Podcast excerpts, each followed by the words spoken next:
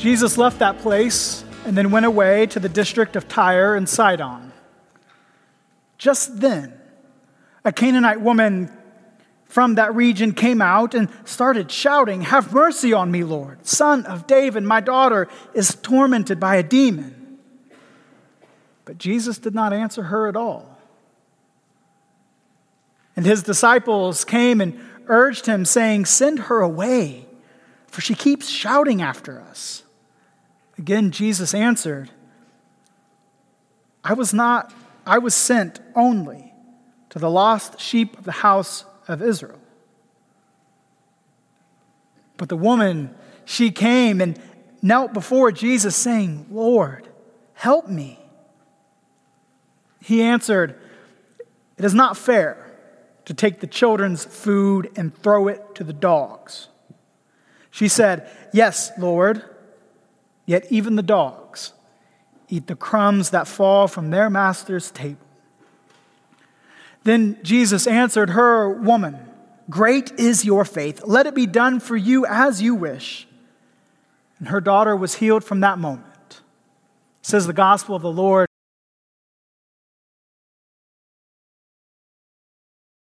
I want to introduce two of my friends this morning who have been instrumental in my life. There's quite an age difference between us, some 60 years or so, and their arrest records are quite lengthy. I want you to meet Sister JoAnn Persch and Sister Pat Murphy. Both sisters of mercy and co founders of the Interfaith Committee for Detained Immigrants. In the summer of 2015, I spent four months with them on the south side of Chicago.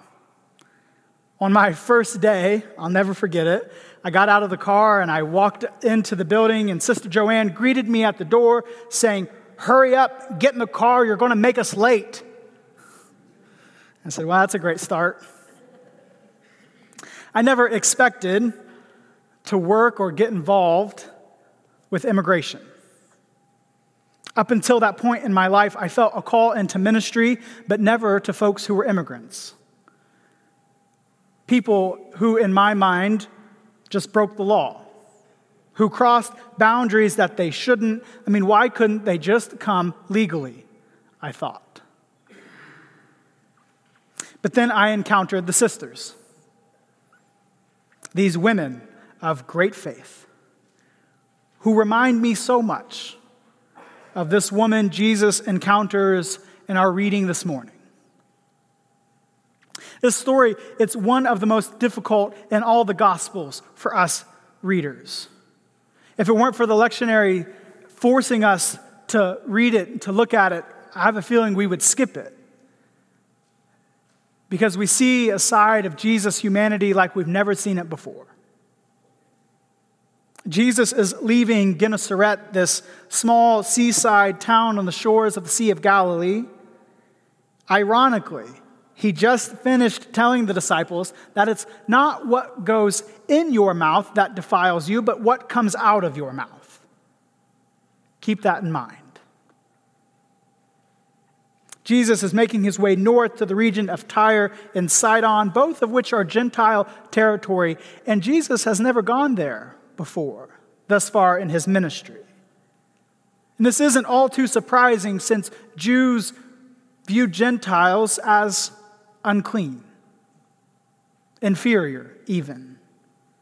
That includes Jesus, who only made negative comments about Gentiles up until now, saying things like, Don't be like the Gentiles who only welcome and love their own kind who say empty words and empty promises.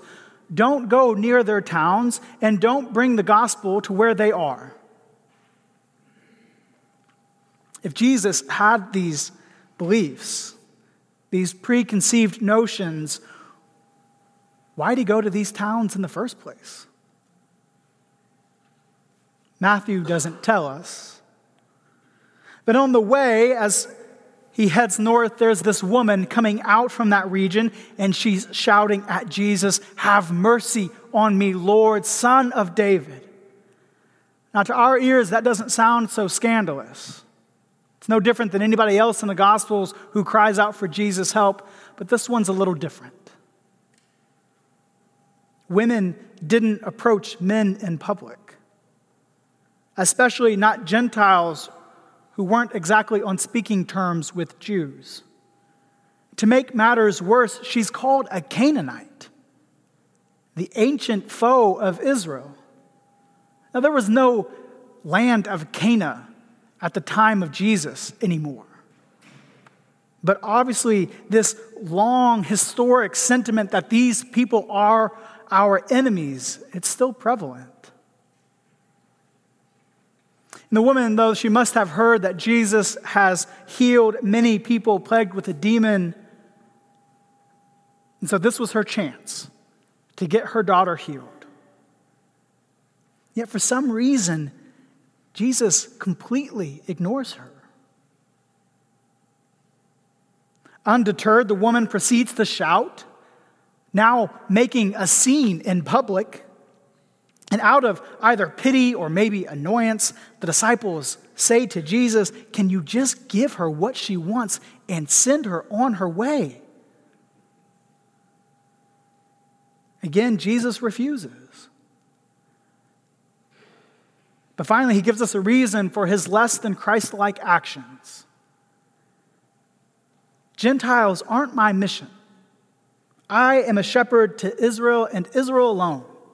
Jesus says. And this, coming from the man who said to the disciples when thousands gathered just weeks before, You give them something to eat. And yet he won't give this one woman the time of day. As a last ditch effort, the woman throws herself on the ground, right in front of Jesus, kneeling before him. You can imagine what she looked like. Her head bowed down to the ground, her hands folded together, tucked beneath her chin as she begged for help. It's a position of both worship and respect, but it's also one that's not easily ignored. Jesus has to address this woman now. And he does so but in a most shocking way. It's not fair to take the children's food and throw it to the dogs. The Jews, the people of Israel, are the chosen people, the children of God, while the Gentiles, well, they're dogs. And not simply dogs, they are little dogs, is what the Greek text says. Some argue that this little, this diminutive used in the Greek, it lessens this ethnic slur, making it more endearing, like a lapdog or a pet. But I've never known that adding little to any insult makes it any less insulting.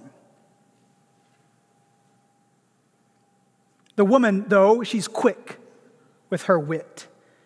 She reminds Jesus that all she's asking for is a crumb of the healing that he so abundantly gives to all the children of Israel. Even the most strict masters allow their dogs to do that. Right then, right then, something changes in Jesus. He recognizes the great faith of this woman and does exactly what she asks, and her daughter is healed instantly.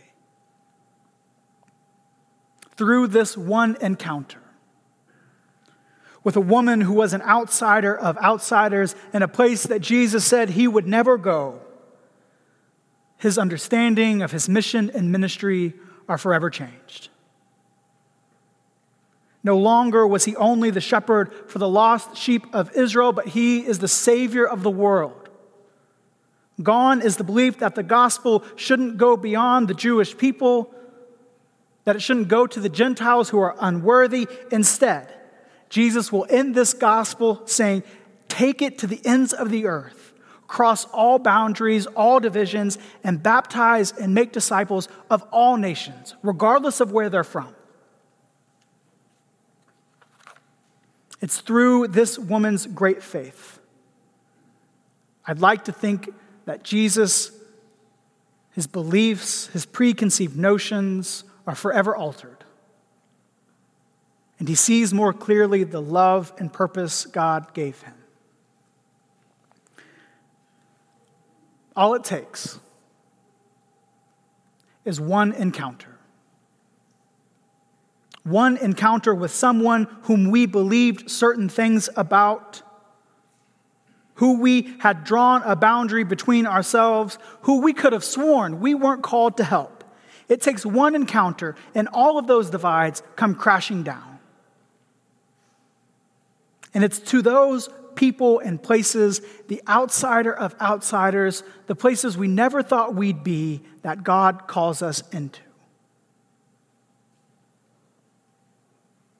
That encounter for me was an 85 and 90 year old nun on the south side of Chicago. Like the woman of great faith, these two crossed all sorts of barriers put in their way to get help for the people who needed it.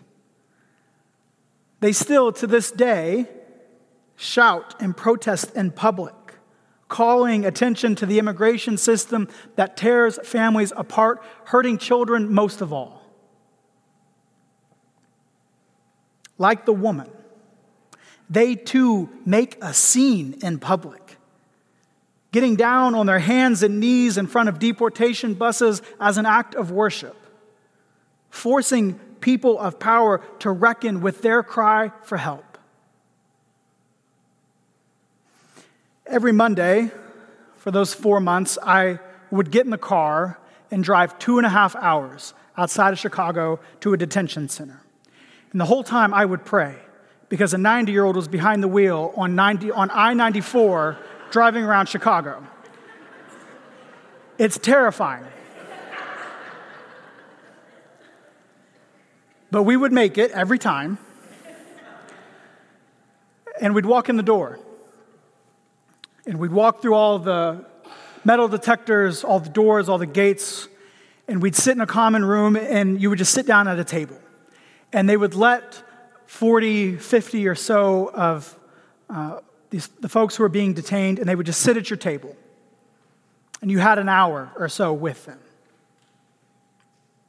And I can still hear the desperation in their voices as they lowered their heads, just like that woman and they tucked their hands underneath their chins and they begged for help. They begged for prayer, for sooner court dates, for anything that would reunite them with loved ones. I remember Ray from Jamaica, Jose from Honduras, Thomas from England, Harvey from Uganda, Lee from China, Caleb from Ethiopia. Our encounters forever changed the preconceived ideas and beliefs I had, widening my all too narrow idea of who I was called to serve and to love. God calls us to cross the divisions that we've made that separate us and to encounter people on the margins of society, the outsiders of outsiders and the call is as incessant as the woman shouting for help from Jesus. Because all it takes is one encounter with someone that you'd least expect for the Holy Spirit to change or shift your understanding of what you believe and to break down the barriers that we have about who is worthy and who is not for our love.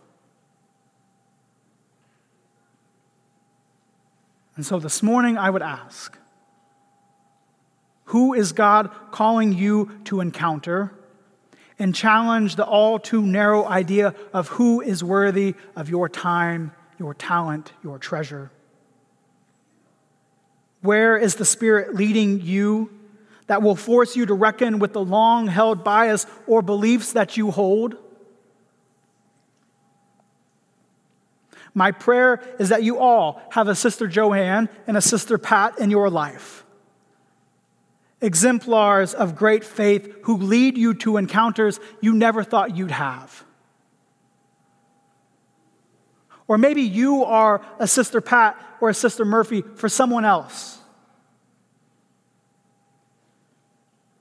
And at those encounters, may Jesus change our hearts the way this woman changed his. Amen.